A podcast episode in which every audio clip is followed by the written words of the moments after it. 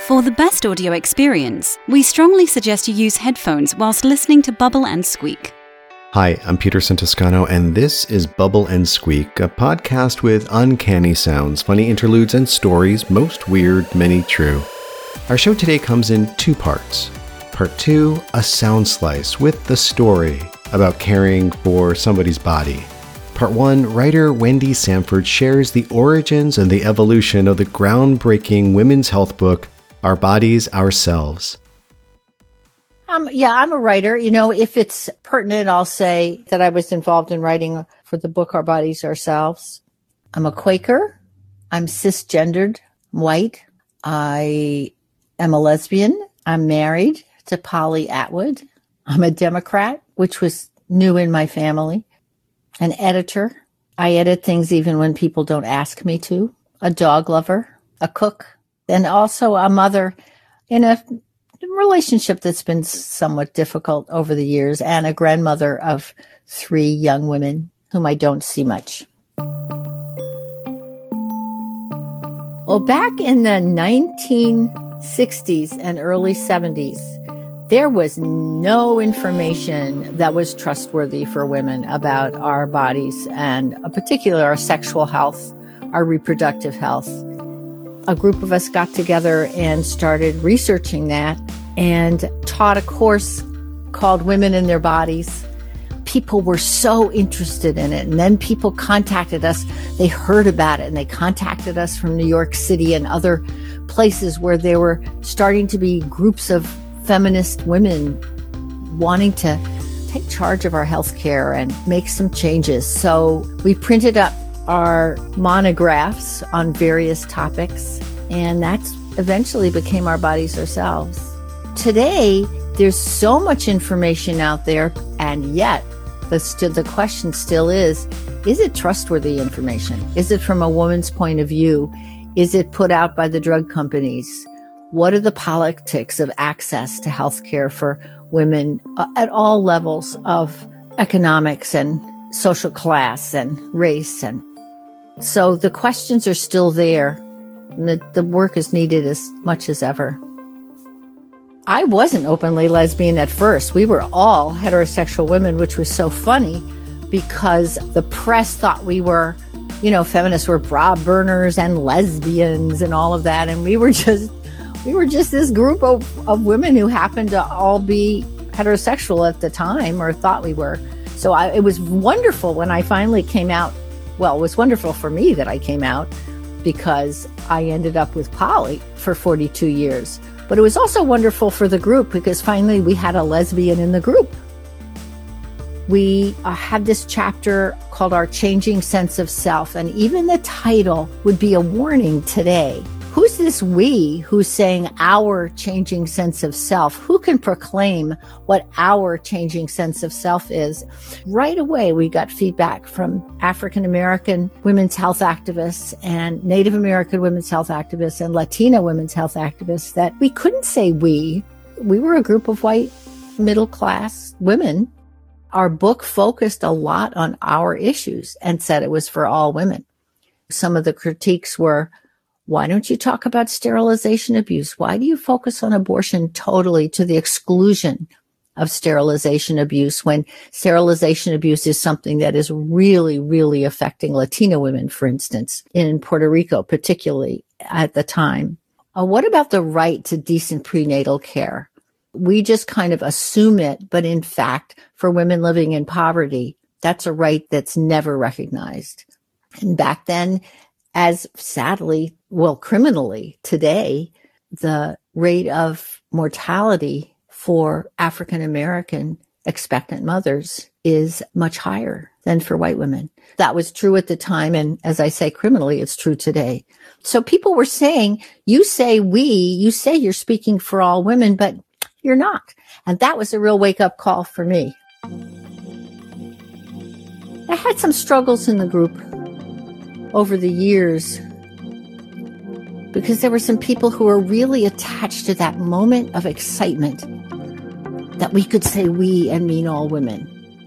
That we were, what we were learning in our lives and our consciousness raising groups was relevant to other, to to women all over. And that was very heady and very exciting. It just was only partially true.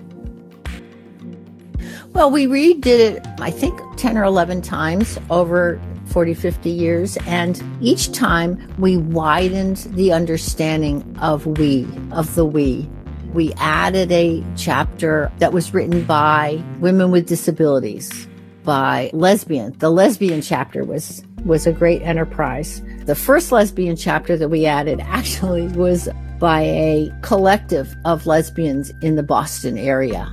They wouldn't let us touch their chapter. They had to just put it in the way they thought it should be. And so we agreed to do that. It was all very exciting.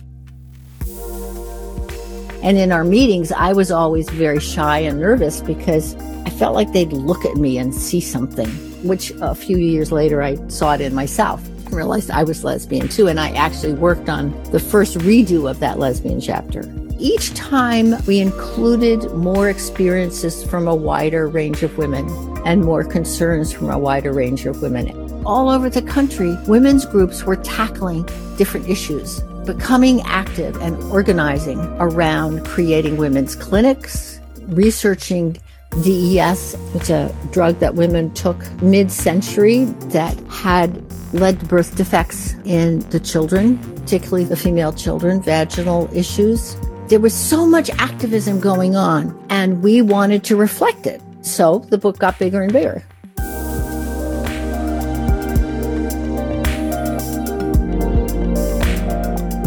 And then in later times, uh, like the most recent one I worked on in 2011, uh, one of the big changes in the book at that point was that we had always had a lesbian chapter and a heterosexual relationships chapter. And we looked at each other, those of us who were working on it, and said, This is ridiculous the issues in relationships, there may be one or two things that are different if you're a heterosexual or a lesbian couple, but not many. So now there's a relationships chapter. There was no one in our group that identified as trans at the time, but I had done some reading and realized that trans women, also gender fluid people, that they also had really significant issues that needed to be present in a book about women and their bodies. I had been putting more and more about trans issues in for the past decade or so. But in 2011, we actually had several trans and gender fluid people who helped write the sections that were pertinent to them. I had been putting more and more about trans issues in for the past decade or so. But in 2011, we actually had several trans and gender fluid people who helped write the sections that were pertinent to them.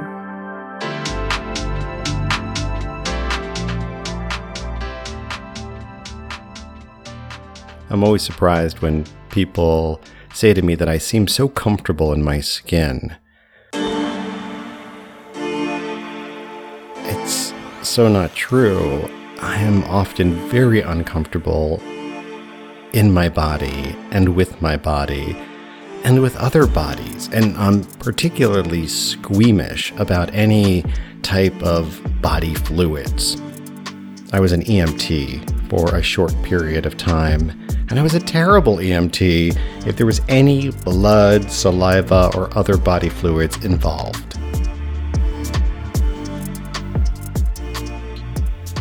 Over Christmas and New Year's this year, this squeamishness got tested. And I was really surprised with how things turned out. My husband and I traveled to the East Bay, California, to visit his sister and her family. His sister Lisa had been struggling a losing battle with cancer for over a year, and she was at the end of the journey, all treatments failed. Up until that point, up until the day we arrived, in fact, she was pretty well able to look after herself. She didn't drive anymore, and she only went for incredibly short walks up the block and back. But she made her bed and washed her clothes and prepared meals for herself and walked up and down the stairs, even though people offered to help. But that was changing quickly. A home health aide came for the first time and turned out to be a really bad fit for Lisa. He had never actually worked with a dying person before, and he had never worked with a female patient. He felt uncomfortable, he told us, about the intimacy of caring for a female body. It was the next day I was chatting with Lisa at the end of the day, and she was very tired. She was struggling, she said, to take off her compression socks. They're these incredibly tight, tight socks that help feet and legs from swelling. So I said, I can help you with that. And I did. And the next day I helped her again, and she said, Oh, that I'm supposed to actually be putting some lotion on my feet and legs every day, but I just can't get to that. I can't reach down at the end of the day to do that. And I said, well, I can do that. And within a few days, I was doing more and more for Lisa. Some months before, Lisa had sent me a message and asked how it was when my parents died. They died at home. She wanted to know about the details of what that was like. I was not a primary caregiver to my parents. I couldn't. But my older sister and some cousins and friends did all that work. And at the end, they had to do everything. I mean, my parents lost the ability to leave the bed, to clean themselves. They became like babies. So I shared this with Lisa, and at the time, she said she'd rather have family take care of her than a stranger.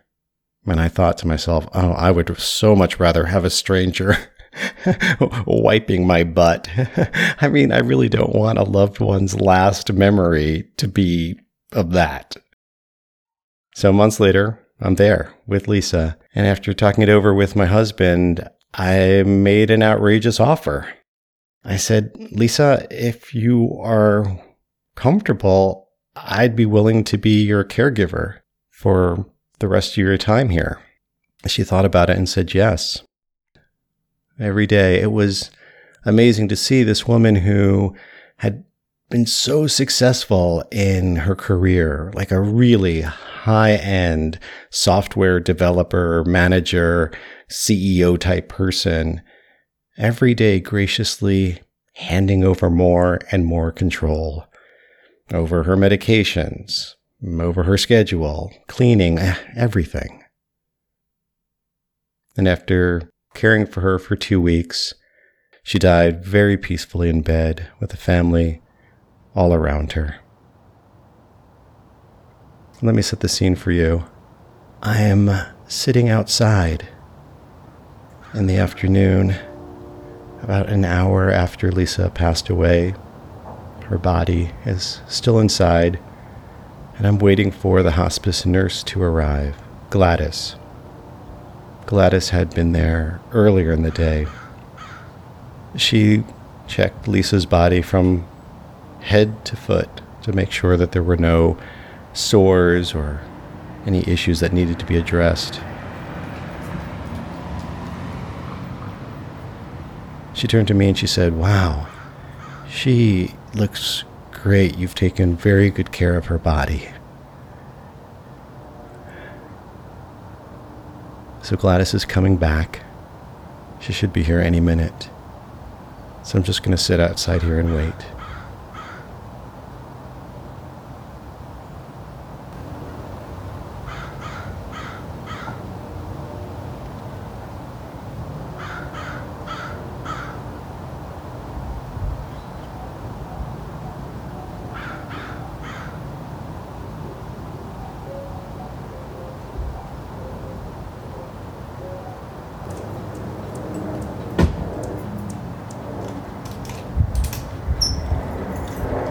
¿Cómo está acá?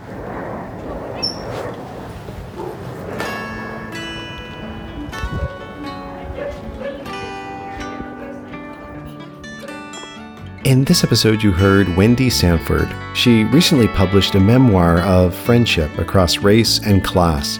It is called These Walls Between Us. In an upcoming episode, Wendy will read for us from the book.